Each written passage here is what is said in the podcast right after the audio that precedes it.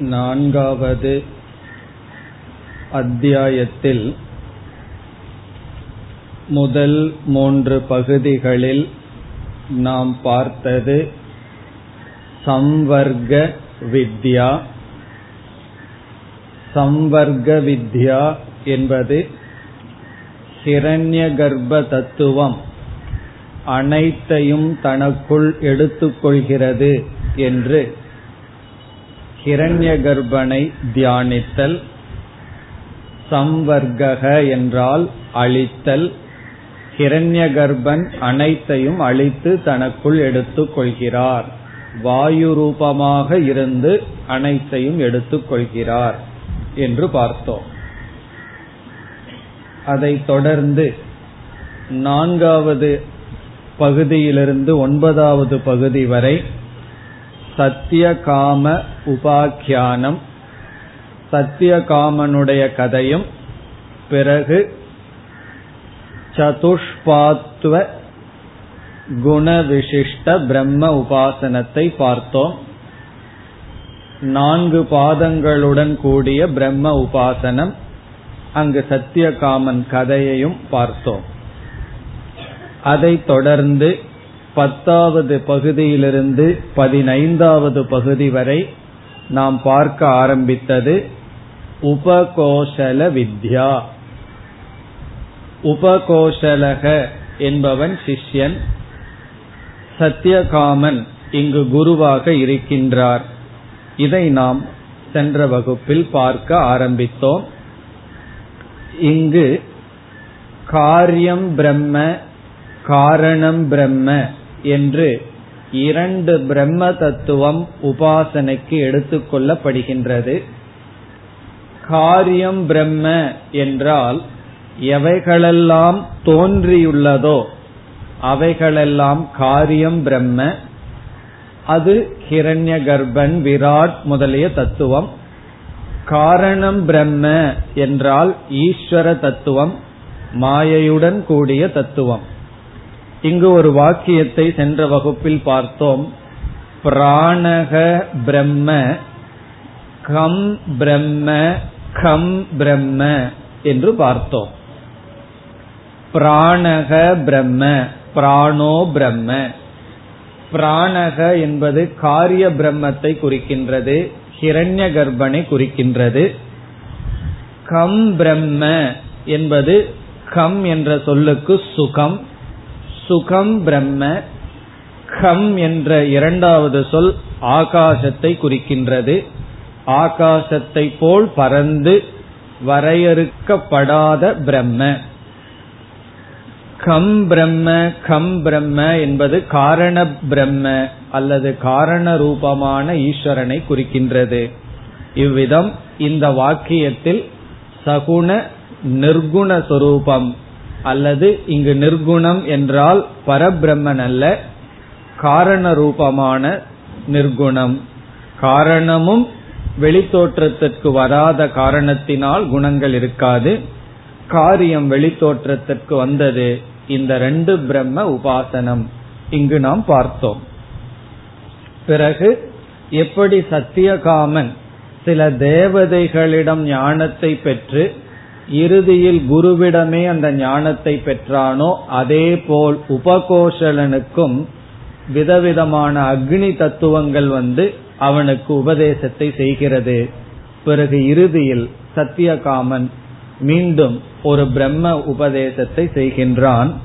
அந்த பகுதியானது கண்ணில் நம்முடைய வலதுகண் அதை ஆலம்பனமாக வைத்துக்கொண்டு பரபிரம்மத்துக்கு சில லட்சணங்கள் கொடுத்து தியானம் செய்தல். அது கடைசி உபாசனை. இந்த பகுதியில் அக்ஷி புருஷ உபாசனம் என்று பெயர். அக்ஷி புருஷ உபாசனம். அக்ஷி என்றால் கண்கள். இங்கு நம்முடைய கண்களில் பரபிரம்மத்தை தியானித்தல். இங்கு பரபிரம்ம என்பது ஈஸ்வர தத்துவம்தான். அந்த ஈஸ்வரனுக்கு இங்கு ஐந்து குணங்கள் கொடுக்கப்படுகின்றது. முதல் குணம் அமிர்தம். அமிர்தம் என்ற குணத்துடன் அவர் கூடியிருப்பதாக தியானித்தல். இரண்டாவது அபயம். இரண்டாவது அபயம். இந்த உபாசனைகளெல்லாம் ஞானத்துக்கு மிக அருகில் இருக்கின்றது. இதுவே அறிவாக இருந்தால் அது ஆத்ம ஞானம் அமிர்தம் பிரம்ம அபயம் பிரம்ம என்ற அறிவு ஏற்பட்டால் உபாசனை அல்ல. அதுவே ஞானமாகிவிடும். அந்த ஞானத்துக்கு இங்கு அடித்தளம் போடப்படுகின்றது. அமிர்தம் அபயம். மூன்றாவது சம்பத் வாம. சம்பத் வாம. இதனுடைய பொருள் எவரிடத்தில் அனைத்து செழிப்பும் இருக்கின்றதோ? சம்பத் என்றால் செழிப்பு. சம்பத் வாம என்றால் எவரிடத்தில் அனைத்து செழிப்பும் அடைந்துள்ளதோ? இதனுடைய பொருள் என்ன? எல்லா பெருமையும் எல்லா செழிப்பும் அவரிடம் இருக்கின்றது. நான்காவது வாமணி வாமணி வாமணி. வாமணி என்றால் யார் மங்களத்தை கொடுக்கிறார்களோ கொடுப்பாரோ? வாமணி. மங்களத்தை கொடுப்பவர். அனைவருக்கும் மங்களத்தை கொடுப்பவர். ஐந்தாவதாக பாமணி. அங்கு வா இங்கு பா. பாமணி. பாமணி என்றால் ஒளி பொருந்தியவர். சைத்தன்ய சொரூபம் ஒளியை கொடுப்பவர். பரமேஸ்வரனிடம் இந்த ஐந்து குணத்தை வைத்து அவர் இருக்கின்ற ஸ்தானம் நம்முடைய கண் என்று பாவித்து தியானம் செய்தல். இதுதான் உபகோஷல வித்யினுடைய கடைசி அம்சம். இது ஒரு விதமான அகங்கிரக உபாசனை. தன்னிடத்திலேயே தனக்குள்ளேயே இப்படிப்பட்ட பரமேஸ்வரன் இருப்பதாக தியானித்தல். அமிர்தம் அபயம் சம்பத்வாம வாமணி பாமணி. இந்த சொற்கள் அதனுடைய அர்த்தத்தை தெரிந்து நாம் தியானிக்க வேண்டும். இதோடு இந்த உபகோஷல வித்யா முடிவடைகிறது. இனி பதினாறாவது பகுதியில் நான்காவது அத்தியாயத்தில் பதினாறாவது பகுதியில் யஜ்யங்களை தவறில்லாமல் செய்வதெப்படி என்று பேசப்படுகிறது. எந்த ஒரு யாகம் செய்தாலும் தவறில்லாமல் எப்படி செய்ய வேண்டும் என்கின்ற சில விதிகள் இங்கு பேசப்படுகின்றது. எந்த ஒரு யாகத்திலும் நான்கு பேர் மிக முக்கியமாக இடம் பெறுகிறார்கள். ஒருவருக்கு ஹோதா என்று பெயர். ஹோதா. ஹோதா என்றால் ரிக்வேதத்தை ஓதுபவர். Rigvedic priest. ஹோதா. இரண்டாவதானவர் அத்வர்யுகு அத்வர்யுகு என்பவர் யஜுர்வேதத்தை ஓதுகின்றவர். மூன்றாவது உத்காதா. உத்காதா என்பவர் சாமவேதத்தை ஓதுபவர். ஹோதா அத்வர்யுகு உத்காதா. இந்த மூவர் அந்தந்த வேதத்தை ஓதிக்கொண்டு இருப்பார். இந்த மூவர் மிக முக்கியமான இடத்தை பெறுகிறார்கள். இனி நான்காவதாக யஜ்யத்தில் பங்கேற்பவருக்கு பிரம்மா என்று பெயர்.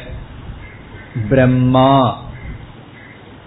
இந்த பிரம்மா என்பவர்தான் நாம் ஆங்கிலத்தில் சூப்பரவைசர் என்று சொல்வோம். அனைத்தையும் கண்காணிப்பவர். இந்த யஜ்யமெல்லாம் எப்படி நடந்து கொண்டிருக்கின்றது என்று கண்காணிப்பவருக்கு பிரம்மா என்று பெயர். இங்கு என்ன சொல்லப்படுகின்றது? முதல் மூவர் வாக் பிரதானமாக இருப்பார்கள். வாக் பிரதானம்னா அவர்கள் உச்சாரணம் அந்தந்த வேதத்தை உச்சரித்து கொண்டே இருப்பார்கள். எந்த தவறும் வராமல் வேதத்தை ஓதிக்கொண்டே இருப்பார்கள். பிரம்மா என்ன செய்வாராம்? அமைதியாக வாயை திறக்காமல் பார்த்து கொண்டே இருப்பார். பிரம்மாவினுடைய வேலை சூப்பர்வைசர் தான். இதை பண்ணு அதை பண்ணுன்னு சொல்ல மாட்டார். பார்த்து கொண்டே இருப்பார். ஒரு யாகம் தவறில்லாமல் நடந்து விட்டது என்று எப்படி தெரிய வரும் என்றால் பிரம்மா வாயை திறக்கவே இல்லை என்றால் ஒரு தவறும் நடக்கவில்லை என்று பொருள். தப்பு இருந்தா தான் வாயை திறந்து சொல்லுவார். தப்பு இல்லை என்றால் அவர் மௌனமாகவே இருந்து விடுவார். ஒரு யாகம் வெற்றியாக நடந்து விட்டது என்று எப்படி தெரியுதுன்னா அந்த யாகம் முழுவதும் பிரம்மா பேசவில்லை என்றால் யாகம் நன்கு நிறைவேறி விட்டது. அவர் எப்பொழுது பேசுவார்? எப்பொழுது தப்பு வருகிறதோ அப்பொழுது பேசுவார். ஆகவே யாகத்தை எப்படி பண்ண வேண்டும் என்றால் பிரம்மாவை மௌனமாக இருக்கும்படி யாகத்தை செய்ய வேண்டும். அவரை வந்து வாய திறக்க விட்டு விடக் கூடாது. அவருக்கு நேரம் போகல போர் அடிக்குதுன்னு வாய திறந்துட்டா என்ன பண்றதுன்னா? அதுக்கு நம்ம பொறுப்பில்ல. அப்படி செய்ய மாட்டார். ஏன்னா அவருடைய பொசிஷன் வந்து ரொம்ப பெரிய பொசிஷன் அவர் வந்து வாயையே திறக்க கூடாது திறக்க மாட்டார். மீதி மூவரும் வாயை திறந்து கொண்டே இருக்கணும். அதாவது வேதத்தை ஓதிக்கொண்டே இருக்கணும். அவர்கள் சலிச்சிடுது யாரும் பார்க்கலையேன்னு வாயை மூடிவிடக் கூடாது. ஒன்னு வாக் பிரதானம் இனி ஒரு வந்து மனப்பிரதானம். பிரம்மா வந்து மனப்பிரதானம் மனதுல கவனித்து கொண்டே அமைதியாக இருப்பார். ஒரு கால் தவறு நடந்து விட்டால் என்ன செய்வது என்பது கேள்வி. ஏன்னா தவறுங்கிறது எப்பொழுது வேண்டுமானாலும் நடந்து விடலாம். அப்படி தவறு நடந்து விட்டால் பிராயஷ்சித்த கர்ம என்ன என்பது பதினேழாவது பகுதியில் கூறப்படுகின்றது. பதினேழாவது செக்ஷன்ல யாகத்தில் தவறு நடந்து விட்டால் பிராயஷ்சித்த கர்ம என்ன என்பது பேசப்படுகிறது.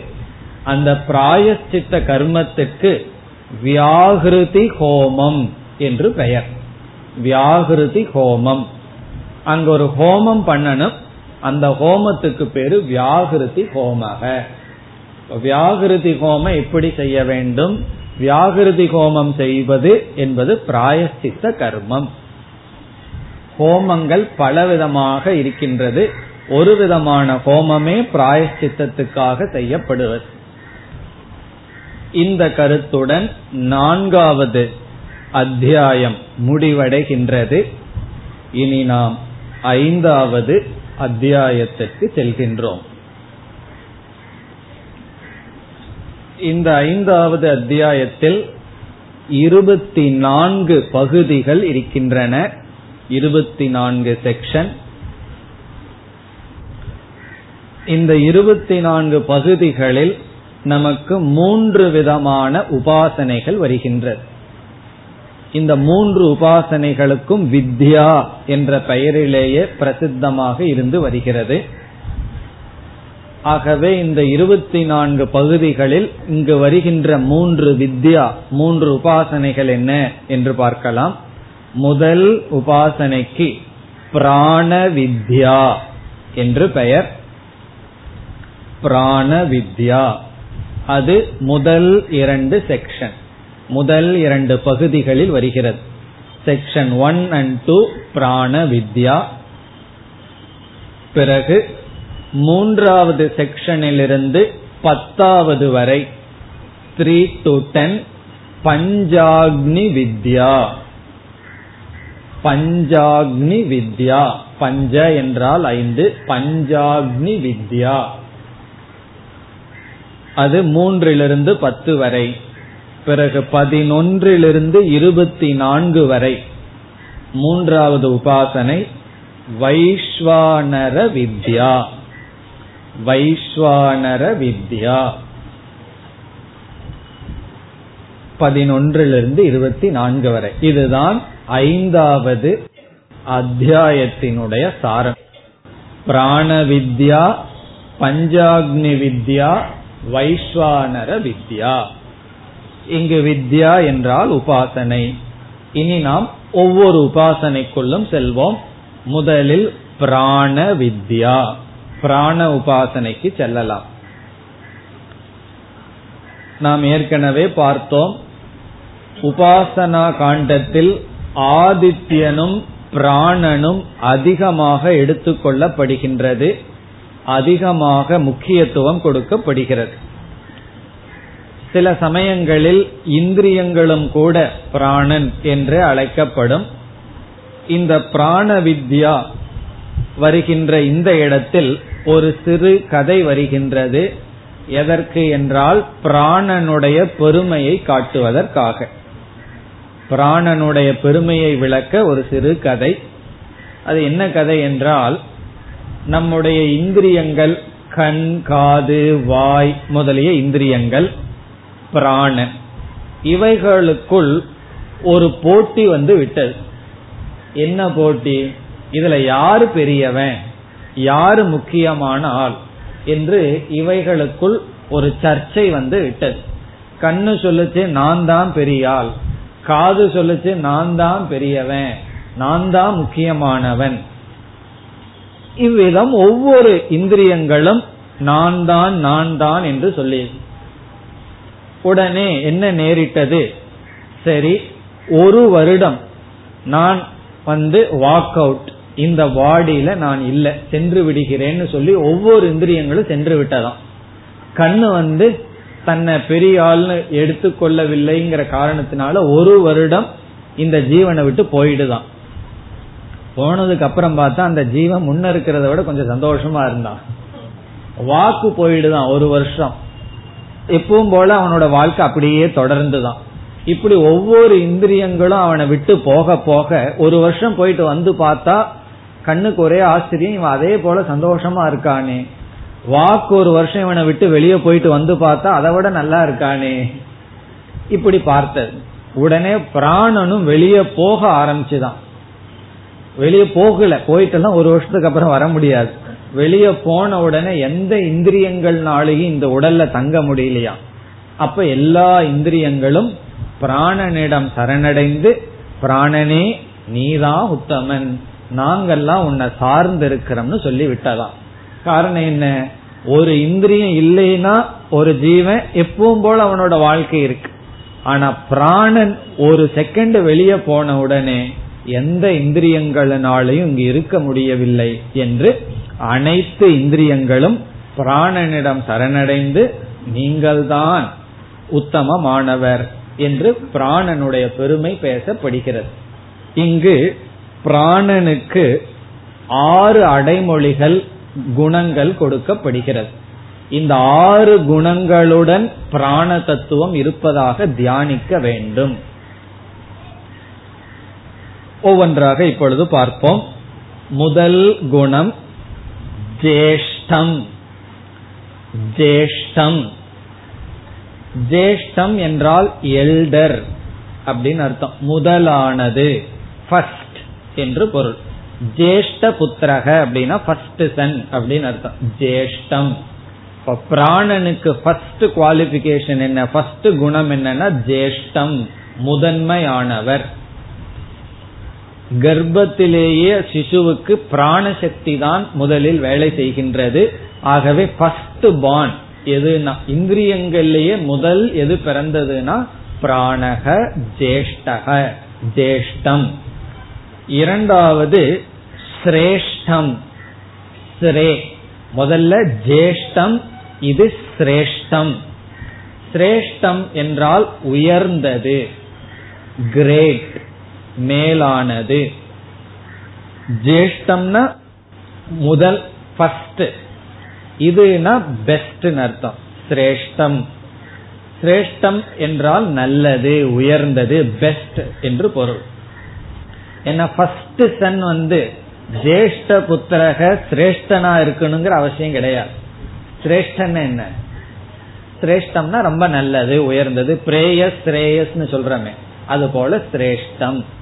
பிராணன் வந்து ஃபர்ஸ்ட் பான் பெஸ்ட் பான் அர்த்தம். ஃபர்ஸ்ட் அண்ட் பெஸ்ட் முதல்ல தோன்றியவர் பெஸ்டா இருப்பவர். இந்த ரெண்டும் தான் உண்மையிலேயே நேரடியாக பிராணனுக்கு செல்ல இருக்கின்ற குணங்கள். எது என்றால் ஜேஷ்டம் பிளஸ் சிரேஷ்டம். சிரேஷ்டம்னு சொன்னதற்கு பிறகு வேற என்ன குணத்தை சொல்றதுக்கு இருக்கு? பெஸ்ட்னு சொன்னதுக்கு பிறகு வேற என்ன சொல்ல முடியும்? ஆகவே ஆறு குணங்கள் இப்பொழுது நாம் பார்க்க போனாலும் இந்த இரண்டு நேரடியாக பிராணனுக்கு போகிறது. இனி வரப்போகின்ற நான்கு குணங்களும் நாம் பிராணனுக்கே சொல்ல போகின்றோம். ஆனால் இந்த நான்கு குணங்களும் ஒவ்வொரு இந்திரியத்தை சார்ந்ததாக இருக்கிறது. பிறகு எப்படி பிராணனுக்கு போகும் என்றால் இந்த இந்திரியங்களெல்லாம் உங்களுக்கு வேறாக நான் இல்லை எங்களுடைய பெருமையெல்லாம் உங்களுடையதுன்னு ஏற்கனவே சரணடைந்து விட்டது. கண்ணு சொல்லுது நீங்க இருக்கிற வரைக்கும் தான் நான் இருக்கேன். ஆகவே எனக்கு இருக்கிற பெருமையெல்லாம் உங்களுடையதுதான். ஆகவே இனி வருகின்ற குணங்கள் அந்தந்த இந்திரியங்களை சார்ந்தது. அந்தந்த இந்திரியங்கள் பிராணனை சார்ந்தது. ஆகவே அந்த குணங்கள் பிராணனுக்கு செல்கின்றது. இனி அடுத்தது என்ன? மூன்றாவது குணம் வரிஷ்டம். வரிஷ்டம். வரிஷ்டம் என்றால் ரிச் என்று பொருள். வரிஷ்டம் ரிச்சஸ்ட் என்று பொருள். ரிச் புவர் அப்படின்னு சொல்றோம் அல்லவா ஏழ்மை புவர் வரிஷ்டம் என்றால் பணம் அதிகமா இருக்கிறதா? வரிஷ்டம் அப்படின்னு சொல்ற ரிச்சஸ்ட் இது வந்து வாக்கினுடைய தனிப்பட்ட பெருமை. வாக்கினுடைய குணம் என்னன்னா வரிஷ்டம். ஆனா என்ன ஆயிடுது? ஏற்கனவே வாக் சரணடைந்துடுது. ஒரு வருஷம் ஒருத்தனுக்கு வாக்கு இல்லைன்னு சொன்னோடனே அவன் இருந்தான். சந்தோஷமா இருந்தானோ துக்கமா இருந்தானோ அவனால் இருக்க முடிஞ்சது ஜீவனால. ஆனா பிராணன் இல்லைன்னா இருக்க முடியவில்லை. ஆகவே வாக்கு பிராணனை சரணடைஞ்சதுனால வாக்கு சொல்லுது என்னுடைய இந்த வரிஷ்டம்ங்கிறது உண்மையிலேயே உன்னை சார்ந்தது. ஏன் வாக்குக்கு வரிஷ்டம் என்று பெயர் என்றால் ஒருவனுக்கு நல்ல வாக் சாதுரியம் இருந்தா அவன் வந்து ரிச் ஆயிரலாம். பணத்தை சம்பாரிச்சிடலாம் அவன் வாக்கிலேயே சம்பாரிச்சிட்டான்னு சொல்லுவார்கள். ஒழுங்கான வாக்கு இல்லை அப்படின்னா அவனுக்கு எவ்வளவு பிசினஸ் செட் பண்ணி கொடுத்தாலும் அவன் உருப்படவே மாட்டான். அதனால ஒரு வியாபாரம் பண்ணி முன்னேறணும் என்றால் ரொம்ப முக்கியமான இந்திரியம் என்னன்னா வாக்கு தான் வியாபாரத்துன்னு இல்லை. எதனோடத்திலும் நமக்கு ஒரு முன்னேற்றம் வரணும் நம்ம ரிச் ஆகணும் அப்படின்னா வாக்கு தான் சில பேர் பேசுற பேச்சிலேயே அப்படியே மயக்கி விடுவார்கள். நம்ம வந்து அந்த சேல்ஸ்மேன் வீட்டுக்குள்ள வந்த உடனே வாங்க கூடாதுன்னு முடிவு பண்ணுவான். கோபம் வந்துடும் என்ன பெல் அடிச்சு யார் கூப்பிடுறதுன்னு. அவன் வந்து ஹவாயூன்னு கேட்ட உடனே குளிந்து போயிடுவான். ஏன்னா அப்படி கேட்கறதுக்கு ஆளே இல்லை. உடனே அவன் பேசுற பேச்சுல என்ன பண்ணிடுவான்? ரெண்டு எக்ஸ்ட்ரா வாங்க வச்சிருவான். காரணம் என்னன்னா அதான் வரிஷ்டம் வாக்குனுடைய குணம். சில பேர் பேச ஆரம்பிச்சோம்னா உருகி போயிருவான் சில பேர் பேச ஆரம்பிச்சோம்னா அவங்கள உருக்கிடுவோம் காரணம் என்னன்னா எல்லாமே வாக்குல தான் இருக்கு. ஆகவே வரிஷ்டம். அடுத்தது நான்காவது குணம் பிரதிஷ்டா. பிரதிஷ்டா என்றால் ஆதாரம் சப்போர்ட் அனைத்தையும் தாங்குவது. பிரதிஷ்டா. இது வந்து கண்ணினுடைய குணம் சக்ஷுகு. கண் இருந்தா தான் நம்ம வந்து நன்கு நடந்து போக முடியும். இல்லைன்னு வச்சுக்கோமே கண் இல்லை என்றால் நம்ம தைரியமா காலை ஊன முடியுமோ? பயம் வந்துடும் எங்க காலை வைக்கிறோமோன்னு சொல்லி. ஆகவே கண்ணுக்கு இருக்கிற தனிப்பட்ட பெருமை ஆதாரம் பிரதிஷ்டா. பிரதிஷ்டா என்றால் தாங்குவது சப்போர்ட் இப்ப கண் என்ன சொல்கிறது? எனக்கு இந்த பெருமை இருக்கிறதுக்கே காரணம் நீங்க இருக்கிறதுனாலதான். ஆகவே பிராணனாகிய உங்களுக்கு தான் இந்த பெருமைன்னு கண் கொடுத்து விட்டது. ஆகவே பிரதிஷ்டா குணம் பிராணனுக்கு சென்று விட்டது. இனி ஐந்தாவது சம்பத். சம்பத் என்றால் வெல்த் பணம் சம்பத் வெல்த் இது யார சார்ந்ததுன்னா காது ஸ்ரோத்ரம். காத சார்ந்த குணம் இது. ஒருவனுக்கு எது அணிகலன் எது வெல்த் என்றால் காது தான் அவனுக்கு வெல்தா இதெல்லாம் சிந்திக்க வேண்டிய கருத்து. ஒருவன் எவ்வளவு தூரம் அவனுக்குள்ள ரிச் ஆயிருக்கான்னா எதற்கு காதை கொடுத்திருக்கான் எவ்வளவு தூரம் காதை பயன்படுத்தி இருக்கான்னு இருக்கு. எல்லாம் காதை பயன்படுத்துகிறார்கள். கிரிக்கெட் கமெண்ட்ரியே வச்சுட்டு காதல கேட்டுட்டே இருப்பார்கள். இல்ல வாக்மேன் வச்சுட்டு எதை எதையோ கேட்கிறார்கள் எதற்கு காதை பயன்படுத்தி இருக்கிறோம்ங்கிறத வச்சு நமக்குள் இருக்கிற சம்பத் நமக்குள் இருக்கிற பெருமை அடையப்படுகின்றது. ஆகவே காதினுடைய குணம் சம்பத் பெருமை சம்பத். அதாவது வெல்த் பொருள் செழிப்பு. அது இப்பொழுது பிராணனுக்கு சென்று விட்டது. இனி கடைசி ஆறாவது ஆயத்தனம். ஆயத்தனம். ஆயத்தனம் என்றால் அனைத்துக்கும் ஆதாரம். எல்லாத்துக்கும் பேஸ் வீடு அர்த்தம் இருப்பிடம். இது வந்து உண்மையில் மனதினுடைய குணம். என்ன எல்லா இந்திரியங்களும் எங்க போய் ஒடுங்குதுன்னா மனதில் ஒடுங்குகிறது. மனதுதான் வீடு. மனதில் ஒடுங்கி மனதிலிருந்து வருகிறது. ஆனா இந்த மனதே சொல்லி விடுகிறது நீ இருக்கிற வரைக்கும் தான் இந்த உடல்ல என்னால் இருக்க முடியும். நீ இல்லை என்றால் என்னால் இருக்க முடியாது. ஒரு வருஷம் மனசு நம்ம விட்டு போயிடுதுன்னு என்ன அர்த்தம்னா? ஹாஸ்பிட்டல் இருக்கிறவங்களுக்கெல்லாம் அதான் அர்த்தம்? கீழ்பாக்க ஹாஸ்பிட்டல் இருப்பவர்களுக்கெல்லாம் மனசு இல்லைன்னு அர்த்தம். அவங்க மனசு அவங்க கையில இல்லை. ஆனாலும் ஆள் சர்வைவ் ஆயிடுறான். பிராணன் இல்லை என்றால் இருக்க முடியாது. ஆகவே இந்த குணம் பிராணனுக்கு செல்கின்றது. இவ்விதம். இங்கு பிராணனுடைய பெருமையை சொல்லி ஆறு குணங்கள் பிராணனை சார்ந்தது என்று சொல்லி இந்த ஆறு குணத்துடன் கூடியது பிராணன் என்று தியானிக்க வேண்டும். பிறகு மீண்டும் கடைசியில் இவ்விதம் தியானிப்பவனுக்கு எந்த உணவை உட்கொண்டாலும் தோஷம் வருவதில்லை என்ற வேல்யூ மீண்டும் இங்கு வருகின்றது. அதாவது இவன் வந்து அனைத்தையும் பிராணனுடைய உணவாக பாவிக்க வேண்டும் என்ற வேல்யூ அதாவது எல்லாமே ஃபுட்டு தான். எல்லாமே உணவுன்னு பார்க்கணுமா? எல்லாமே பிராணனுக்கு உணவு என்று பார்க்க வேண்டும்.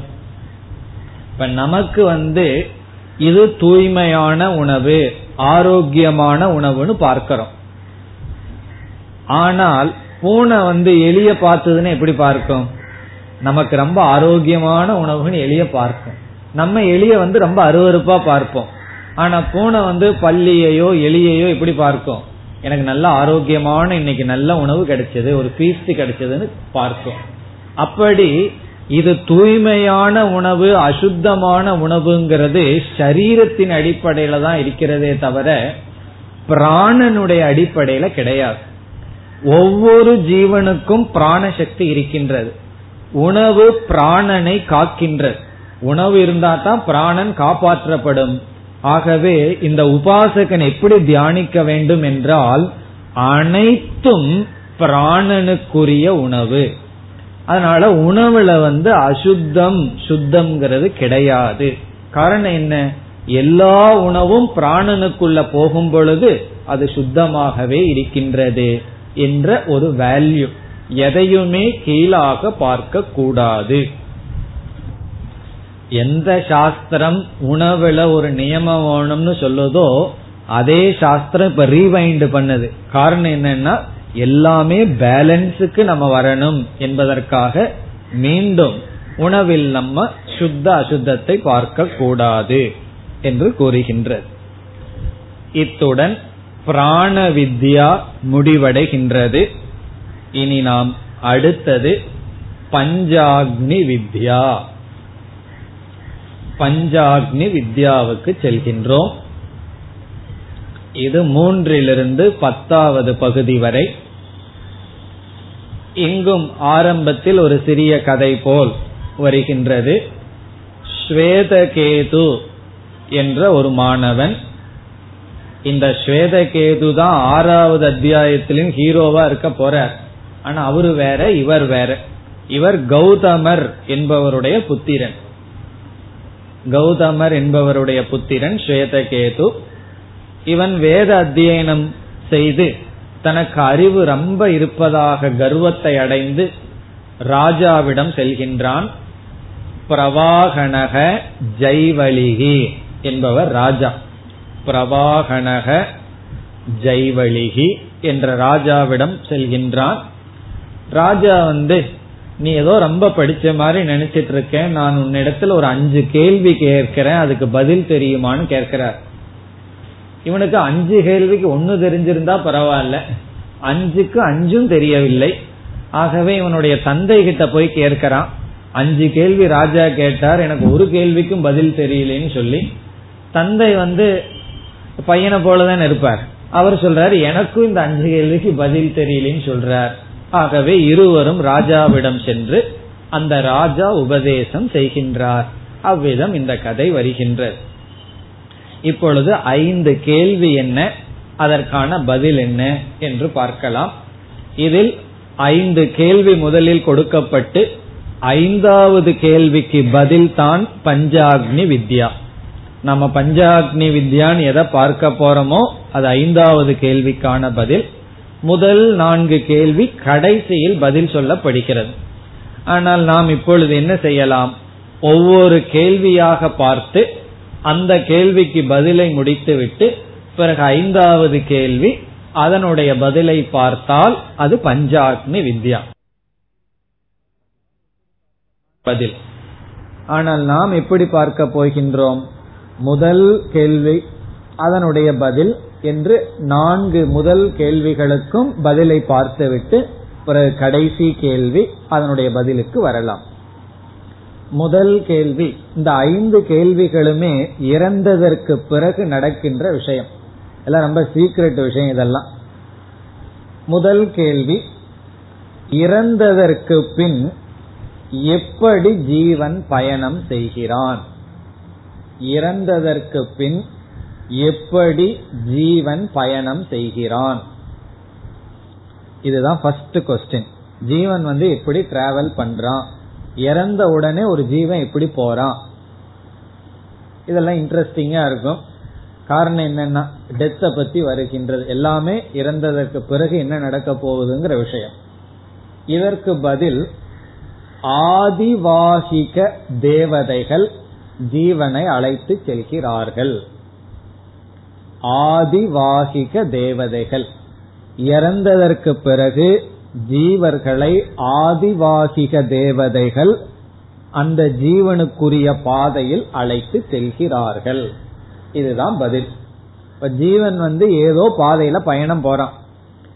அந்த பயணம் செல்லும் பொழுது ஆதிவாகிக தேவதைகள்ங்கிற தேவதைகள் அந்த ஜீவனை அழைத்து செல்கிறார்கள். அதனால பயம் வேண்டாம். இறந்ததுக்கு அப்புறம் கம்பெனி இருக்கு நமக்கு. யாரோ ஒருவர் நம்மை அழைத்து கொண்டு செல்வார்கள். நம்ம எந்த பாதையில போகணுமோ அந்த பாதையில செல்வோம். பிறகு இதுல இனி ஒரு கருத்து இந்த அஞ்சு கேள்வியுமே சம்சாரி இறந்ததனுடைய விளைவு. ஞானி இறந்தா அவன் வந்து எந்த தேவதையும் வந்து அழைச்சிட்டெல்லாம் போக மாட்டார்கள். இதெல்லாம் சம்சாரி ஒருத்தன் இறந்தால் சாதாரண மனிதன் இறந்தால் என்ன நேரிடும்? ஆதிவாகிக தேவதைகள் அதற்குரிய பாதையில் அழைத்து செல்வார்கள். இரண்டாவது எப்படி ஜீவன் மனித வாழ்விற்கு திரும்பி வருகின்றான்? எப்படி ஜீவன் மனித வாழ்விற்கு திரும்பி வருகின்றான்? மீண்டும் இந்த மனுஷ வாழ்க்கைக்கு எப்படி திரும்பி வருகின்றான்? எளிமையான பதில் புண்ணிய பாவம் தீர்ந்தவுடன் பாப புண்ணியமெல்லாம் தீர்ந்தவுடன் அந்தந்த லோகத்திலிருந்து சென்ற வழியாகவே திரும்பி வருகின்றான். புண்ணிய பாவம் தீர்ந்தவுடன் அந்தந்த லோகத்திலிருந்து எந்த வழியா போனானோ அதே வழியாக திரும்பி வருகின்றான். இப்ப ஜீவன் மீண்டும் மனித வாழ்வுக்கு எப்படி வர்றான்? அவனோட பாவ புண்ணியம் தீர்ந்தவுடன் அந்த லோகத்திலிருந்து வருகின்றான். மூன்றாவது இரண்டு பாதைகள் எங்கு பிரிகின்றன? இரண்டு பாதைகள் எங்கு பிரிகின்றன? அல்லது இரண்டு பாதைகள் என்ன என்பதுதான் இந்த கேள்வியின் சாரம். பதில் தேவயானம் பித்ருயானம். தேவயானம் பித்ருயானம். இதனுடைய தாற்பயம் என்னவென்றால் உபாசனை செய்தவர்கள் தேவயானத்தின் வழியாக பிரம்மலோகத்திற்கு செல்வார்கள். கர்மம் செய்தவர்கள் பித்ருயானத்தின் வழியாக சொர்க்கலோகத்திற்கு செல்வார்கள். மேலேயே உயர்ந்த லோகம் தாழ்ந்த லோகம் இருக்கு. தாழ்ந்த லோகத்திற்கு பித்ரு மார்க்கம் உயர்ந்த லோகத்திற்கு தேவயானம் அல்லது சூரிய மார்க்கம் சந்திர மார்க்கம் என்றும் கூறுவார்கள். இப்ப அங்கு போய் பாதை பிரிகிறது. ஆதிவாகிக தேவதைகள் வந்து முதல்ல எடுத்துட்டு கொஞ்சம் தூரம் போவார்களாம். பிறகு இவனோட அக்கௌண்ட பார்ப்பார்கள்.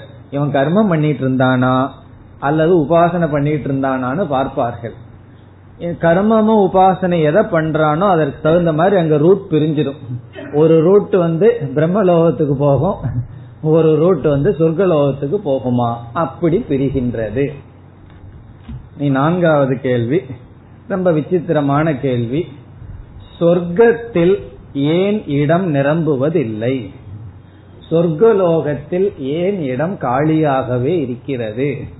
நம்ம கிளாஸ் போல உபனிஷத் கிளாஸில் ஏன் மாணவர்கள் நிரம்புவதில்லை? அதுபோல சொர்க்கலோகத்தில் ஏன் இடம் நிரம்புவதில்லை? இது ஒரு கேள்வி. இதுக்கு என்ன பதில் சொல்றது? இதற்கு என்ன பதில் என்றால் ஒரு ஜீவன் கர்மம் செய்திருந்தால் புண்ணிய தர்மப்படி வாழ்ந்து புண்ணியத்தை சம்பாதிச்சிருந்தா சொர்க்கத்துக்கு போவான். உபாசனை பண்ணி புண்ணியம் அதிகமா சம்பாதித்திருந்தால் சொர்க்கத்தை விட மேலான பிரம்மலோகத்துக்கு போவான். இங்கு என்ன பதில் சொல்லப்படுகிறது என்றால் அதிகமான ஜீவர்கள் புண்ணியத்தை செய்யாமல் பாபத்தை செய்து அதோ லோகத்திற்கு தான் செல்கிறார்கள் கீழ் லோகத்திற்கு தான் செல்கிறார்கள். இப்ப பதில் வந்து கர்ம உபாசனை செய்கின்ற ஜீவர்கள் குறைவு. ஆகவே ஜீவர்கள் கர்ம உபாசனை செய்யாமல் கீழான கதியையே அடைவதனால் சொர்க்கத்தில் என்றும் இடம் காலியாக இருக்கிறது. ரொம்ப ஸ்பேஸ் இருக்கு சொர்க்கத்துல போன. போட்டியே வராது. இந்த சேர் அவன் பிடிச்சுக்குவானா? அம்பிட போட்டியே இருக்காது. ரொம்ப விசாலமான இடம். அங்க போய் அஞ்சு சென்ட் பத்து சென்ட் ப்ராப்ளமே கிடையாது. காரணம் என்னன்னா அங்க ஆட்களே ரொம்ப குறைவு. இந்த நான்கு கேள்வி இதோடு முடிவடைகிறது. இனி அஞ்சாவது கேள்வி ஜல சரீரம் எப்படி மனித சரீரம் ஆகிறது? ஜல சரீரம் எப்படி மனித சரீரம் ஆகிறது? என்பது ஐந்தாவது கேள்வி. ஜல சரீரம் மனித சரீரமாக எப்படி மாறுகிறது? இதுக்குதான் பஞ்சாக்னி வித்யா என்று பெயர். அதாவது ஒரு ஜீவன் இங்கு எப்படிப்பட்ட ஜீவனை பேசுகிறோம் என்றால் புண்ணியம் செய்த ஜீவன் பாவம் செய்த ஜீவனை பத்தி நமக்கு தெரியாது. புண்ணிய காரியம் செய்த ஜீவன் அதே சமயத்தில் ஞானத்தை அடையாதவன் சம்சாரி. அவன் இறந்தவுடன் பயணத்துக்காக என்று ஒரு சரீரம் வருகின்றதாம். அந்த சரீரத்துக்கு பெயர் ஜல சரீரம். நம்ம இறந்த உடனேயே இந்த உடல் போய் உடனே நமக்கு ஒரு சரீரம் கிடைச்சிருதான் அந்த சரீரத்துக்கு சாஸ்திரம் ஜல சரீரம் சொல்கிறது. ஜல சரீரம்னா தண்ணி எல்லாம் அந்த சரீரத்தில் இருக்குமானெல்லாம் கேட்க கூடாது நமக்கு தெரியாது. இப்படி ஒரு பேர் இருக்கு அவ்வளவுதான் ஜல சரீரம். பிறகு இந்த பஞ்சாக்னி வித்யா என்றால் என்ன என்றால் இந்த ஜல சரீரம் என்னென்னவெல்லாம் மாற்றத்தை அடைந்து மீண்டும் மனித சரீரத்தை அடைகின்றது என்பதுதான் பஞ்சாக்னி வித்யா. ஒருத்தன் இறந்த உடனே அவனுக்கு ஜல சரீரம் ஆகுது. ஆதிவாகிக தேவதைகள் அந்த ஜல சரீரத்தோடு அவனை அழைச்சிட்டு போகிறார்கள். பிறகு அவன் என்னென்ன ப்ராசஸ்ல மீண்டும் இந்த சரீரத்துக்கு வருகின்றான். மனித சரீரம் மீண்டும் எப்படி எடுக்கின்றான் என்பது இங்கு பேச்சு. இதுல வந்து நாம ஒரு விதமான ஜீவர்களை பத்தி தான் பேசுறோம் புண்ணியம் செய்த ஜீவர்கள் பாபம் செய்த ஜீவர்களை பற்றியோ மிருக சரீரம் எடுக்கிற ஜீவர்களை பற்றியோ நமக்கு தெரியாது. பிறகு புண்ணியம் செய்த ஜீவர்கள் எப்படி வருகிறார்கள் என்றால் ஐந்து ஸ்டேஜில் வருகிறார்கள். மனித சரீரம் எடுக்கிறதுக்கு முன்னாடி அஞ்சு சரீரம் அவங்களுக்கு கிடைக்குது. ஒவ்வொரு இடமும் ஒவ்வொரு அக்னி என்று சொல்லப்படுகிறது. அதுதான் பஞ்சாக்னி வித்யா. இப்ப இந்த இடத்துல நம்ம அஞ்சு ஸ்தானம் அஞ்சு சரீரத்தை பார்க்க போறோம். ஒரு ஜீவன் அஞ்சு இடத்துக்கு போறான். ஒவ்வொரு இடத்துலயும் ஒவ்வொரு உடல் அவனுக்கு கிடைக்குது. அந்த அஞ்சு ஸ்தானத்துக்கு அஞ்சு விதமான அக்னி என்று பெயர். ஒவ்வொரு ஸ்தானமும் அக்னி என்று சொல்லப்படுகிறது. இப்ப பஞ்ச அக்னி என்றால் அஞ்சு இடம் அஞ்சு அக்னி.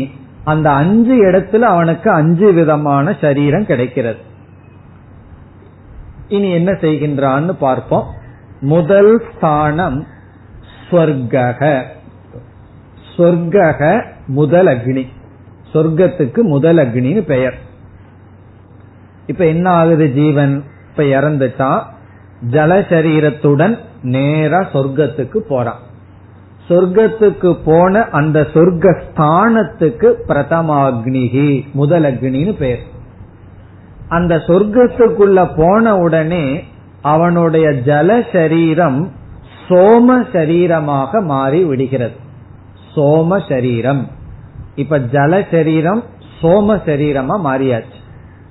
அதனுடைய அர்த்தம் என்னன்னா சொர்க்கலோகத்துல அந்த சுகத்தை அனுபவிக்கிற சரீரம் அவனுக்கு கிடைத்து விட்டது.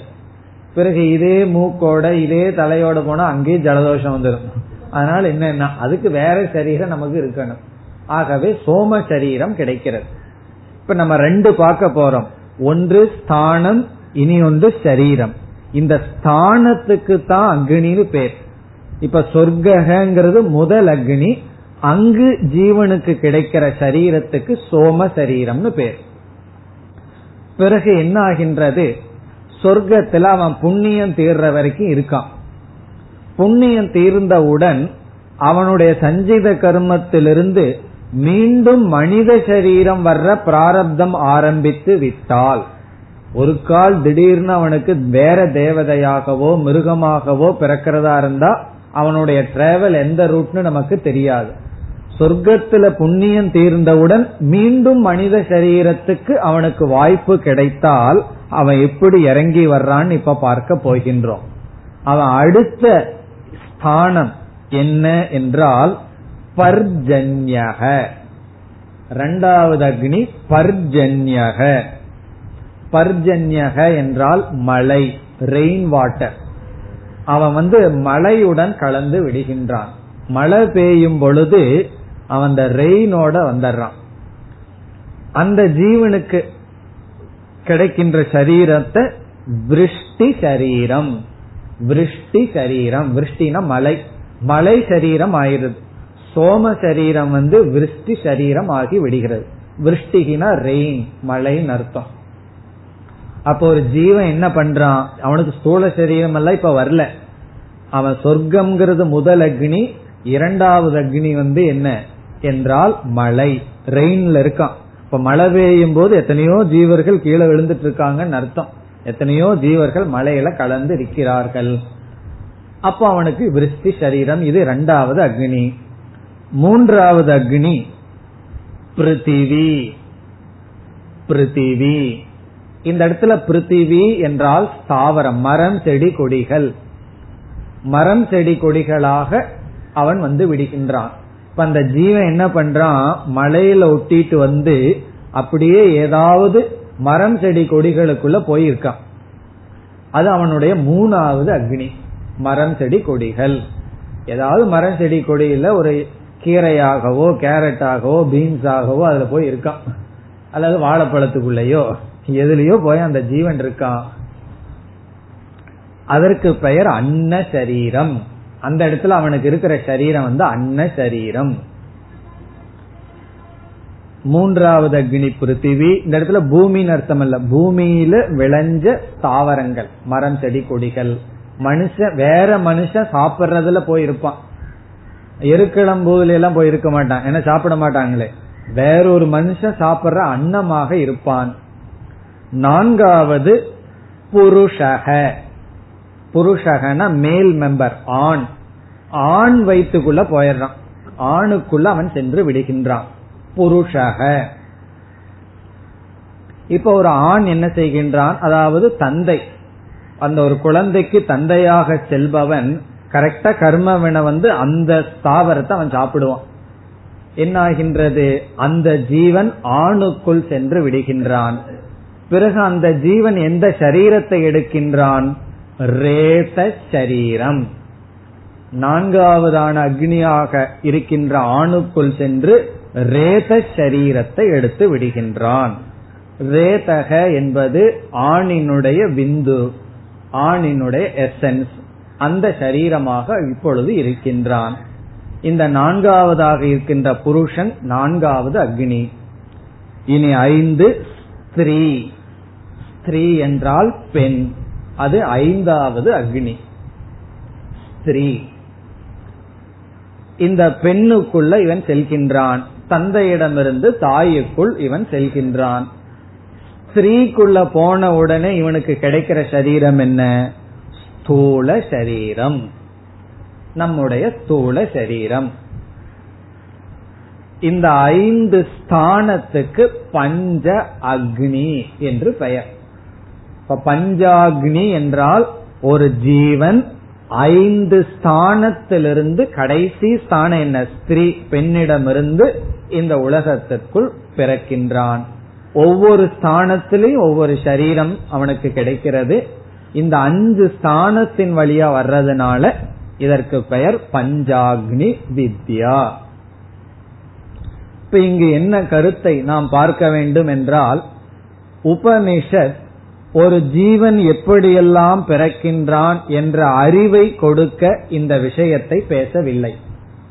உபனிஷத் வந்து இத ரகசியமாகவே வைத்துக் கொள்ள விரும்புகின்றது. அதனால இன்பிட்வீன் சில ப்ராசஸ் எல்லாம் மிஸ் ஆயிருக்கலாம். ஒரு புஸ்தகத்துல ஒரு ஆர்டிக்கல் இருந்தது. இந்த போதை பொருளை கடத்துறவங்க எல்லாம் என்ன செய்கிறார்கள் அந்த ஆர்டிக்கல் அதுல வந்து அவர் வந்து எப்படியெல்லாம் இதை தயார் செய்கிறார்கள்னு அதுல எழுதிட்டார். எழுதி கீழ் ஒரு நோட்டு கொடுத்துட்டார். இது தயார் செய்யற முறையில சில ப்ராசஸ நான் வேணும்னே விட்டு வச்சிருக்கேன் அப்படின்னு. காரணம் என்ன? அதை படிச்சுட்டு தயார் செய்ய ஆரம்பிச்சு விட கூடாதுங்கிறதுக்காக. இப்ப இந்த ஃபுல் நாலேஜ நான் கொடுக்கலன்னு அவரு சொல்றார். அதே போல உபனிஷத் வந்து இந்த விஷயத்துல நமக்கு பூர்ண ஞானத்தை கொடுக்கவில்லை கொடுக்க விரும்பவும் இல்லை. காரணம் என்னன்னா இந்த நாலேஜ் எல்லாம் நமக்கு அவசியம் இல்லை. இதெல்லாம் பகவானுடைய அந்த சீக்கிரம் தேவ ரகசியம். பிறகு எதற்கு இங்கு இது பேசப்படுகிறது என்றால் இரண்டு கருத்துக்காக. ஒன்று இறந்ததற்கு பிறகு ஜீவன் என்ற ஒரு தத்துவம் இருக்கின்றது. ஸ்தூல சரீரத்தினுடைய மரணமே ஒருவனுடைய மரணம் அல்ல. அதற்கு பிறகு இவன் டிராவல் பண்றான் இவன் பயணம் செய்து இவன் தொடர்கிறான். இவனுக்கு தொடர்ச்சி இருக்கின்றதுன்னு காட்டுவதற்காக. இது ஃபர்ஸ்ட் பிரின்சிபல் அதாவது ஒருவன் இறந்தால் அந்த ஸ்தூல உடலோடு இவன் அழிந்து விடுவதில்லை அதை அதே ஜீவன் பாவ புண்ணியத்தின் அடிப்படையில் தொடர்கிறான். இது ஒரு கருத்து. இரண்டாவது கருத்து வைராகியார்த்தம். சம்சாரத்தில் வைராகியம் வருவதற்காக. நமக்கு என்ன முக்கியம்னா ஜீவன் தொடர்றான்னு எப்ப சொல்லணும்? ஸ்ரத்த இல்லைன்னா சொல்லணும். நமக்கு ஸ்ரத்த இருக்கிறது. ஆகவே வைராகியத்திற்காக இந்த கருத்து இங்கு பேசப்படுகின்றது. வைராகியார்த்தம் பஞ்சாக்னி வித்யா. இப்படி நம்ம தியானம் பண்ணி நமக்கு என்ன வரணும்னா இந்த சம்சாரத்துல வைராகியம் வரணும். இறந்ததற்கு பிறகு இங்கதான் ஒவ்வொரு இடத்துலயும் போய் போய் வீழ்கிறோம்னா மீண்டும் நாம் ஒவ்வொரு ஸ்தானத்திலையும் போய் வீழ்கின்றோம். எந்த ஸ்தானமுமே பர்மனன்ட் கிடையாது. சொர்க்கத்துல போய் ரொம்ப நல்லா இருக்கே இங்கேயே இருந்துடலான்னா முடியாது. விருஷ்டியா இருந்தா நல்லா இருக்கேன்னா முடியாது. அதே போல கர்ப்பத்துல எந்த ப்ராப்ளம் இல்லாம அமைதியா இருக்கன்னா அங்க இருக்க முடியாது. எதுவுமே நிலை இல்லை. ஒவ்வொன்றையும் தாண்டி தாண்டி வந்து இப்படி ஜீவன் சம்சாரத்தில் உழன்று கொண்டு இருக்கின்றான். என்ற வைராகியத்திற்காக இந்த பஞ்சாக்னி வித்யா சொல்லப்படுகின்றது. மேலும் இந்த பஞ்சாக்னி மூலமாக வருகின்ற ஜீவன் ஒரே ஒரு விதமான ஜீவனை பத்தி தான் பேசியிருக்கோம். எந்த ஜீவன்? சொர்க்கத்துக்கு போய் வர்ற ரூட்டை தான் பேசியிருக்கோம். நரகத்துக்கு போய் வர்றவன் எந்த ரூட்ல வர்றானோ அல்லது மிருகங்களுக்குள்ள போறவனுக்கு எவ்வளவு அக்னி இருக்கோ எவ்வளவு ஸ்தானம் இருக்கோ எதுவுமே நமக்கு தெரியாது. அதனால இதற்கு நம்ம வந்து வைராகியம்ங்கிறத தவிர வேறு முக்கியத்துவம் கொடுக்க கூடாது இதோடு பஞ்சாக்னி வித்யா முடிவடைகின்றது. இனி கடைசி உபாசனை வைஸ்வானர வித்யா. பதினோராவது பகுதியிலிருந்து இருபத்தி நான்காவது பகுதி வரை. வைஸ்வானர வித்யா. இந்த உபாசனைக்கும் ஆசிரியராக இருப்பவர் ஒரு ராஜா ஒரு அரசர் அவருடைய பெயர் அஸ்வபதிகி அஸ்வபதிகி என்பவர் ராஜா. இங்கும் ஐந்து மாணவர்கள் எது மேலான தத்துவம்? எது பிரம்ம எது ஆத்மா என்ற விசாரத்தை மேற்கொள்கிறார்கள். அஞ்சு பேர் உட்கார்ந்து எது வந்து மேலானது எது நமக்கு ஆதாரம் என்று யோசிக்கிறார்கள். பிறகு ஆருணிகி என்பவரிடம் செல்கிறார்கள். அவங்களால கண்டுபிடிக்க முடியவில்லை. ஒவ்வொருவரும் ஒவ்வொன்னதான் ஆதாரமா நினைக்கிறார்கள். ஆருணி கிட்ட போனா அவருக்கும் தெரியல. ஆகவே இந்த ஆறு பேரு அஸ்வபதியிடம் சென்று எங்களுக்கு எது அனைத்துக்கும் ஆதாரமோ அதை உபதேசியுங்கள்னு சொல்றார். இந்த ஆறு சிஷ்யர்களும். அஸ்வபதி என்ன சொல்றார்? முதல்ல உங்களுக்கு என்னென்ன தெரியுமோ அதை சொல்லுங்கன்னு சொல்கிறார். அதற்கு பிறகு நான் உபதேசம் பண்றேன். அதுல ஒரு சிஷ்யன் சொல்றான் சொர்க்கம்தான் அனைத்துக்கும் ஆதாரம். ஒரு சிஷ்யன் சொர்க்கத்தை தான் நான் எல்லாத்துக்கும் ஆதாரம் நினைக்கிறேங்கிறான். இரண்டாவது சிஷ்யன் சூரியன் தான் அனைத்துக்கும் ஆதாரம். அவரவர்களுக்கு லாஜிக் இருக்கு. சூரியன் இல்லைன்னா எப்படி நம்ம எல்லாம் இருப்போம்? ஆகவே சூரியன் தான் ஆதாரம். மூன்றாவது சிஷ்யன் சொல்றான் வாயு தான் ஆதாரம். சூரியன் இருந்துட்டு போட்டு வாயு இல்லைன்னா எப்படி நம்ம சர்வைவ் ஆகும் இப்போ வாயு தான் நமக்கு ஆதாரம். நான்காவது சிஷ்யன் எல்லாத்த விட புத்திசாலி. சொல்றான் ஆகாசம் இல்லைன்னா நீ எங்க இருப்ப? ஆகவே ஆகாசம்தான் ஆதாரம். ஸ்பேஸ் இடைவெளி தான் வேணும். இனி ஒரு சிஷ்யன் சொல்றேன் எல்லாம் இருந்து ஜலம் இல்லைன்னா என்ன பண்ணுவேன் ஜலம். அடுத்த ஆள் சொல்றான் தண்ணீர் தான் ஆதாரம். கடைசி ஆள் சொல்றான் எல்லா இருந்த அந்த இடத்துல தொங்கிட்டு இருந்தா எப்படின்னா பிருத்திவி பூமி தான் ஆதாரம். இப்படி ஒவ்வொருவரும் இதுதான் மூலம் இதுதான் நம்மை தாங்குவதுன்னு சொல்கிறார்கள். சொர்க்கக சூரியக வாயுகு ஆகாசக ஜலம் பிருத்திவி. இனி கடைசி அஸ்வபதி வர்ற வந்து ஒரு முக்கியமான ஒன்னு சொல்றார். நீங்க என்னென்னலாம் சொன்னீங்களோ அதெல்லாம் விராட்டு தத்துவத்தினுடைய அவயவங்கள். இதெல்லாம் சேர்ந்ததுதான் விராட். அந்த விராட்டு தான் வைஸ்வானரன் அப்படின்னு சொல்றார். இப்ப நீங்க சொன்னதெல்லாம் தப்பில்லை. ஒவ்வொரு அங்கத்தை எடுத்து கொண்டீர்கள் என்று சொல்லி அந்த வைஸ்வானரனுக்கு தலதா சொர்க்கம் என்று இந்த வைஸ்வானரனுடைய அவயவங்கள் தான் இவைகளெல்லாம். இவைகளெல்லாம் சேர்ந்து இருக்கின்றது ஒரே ஒரு தத்துவம்.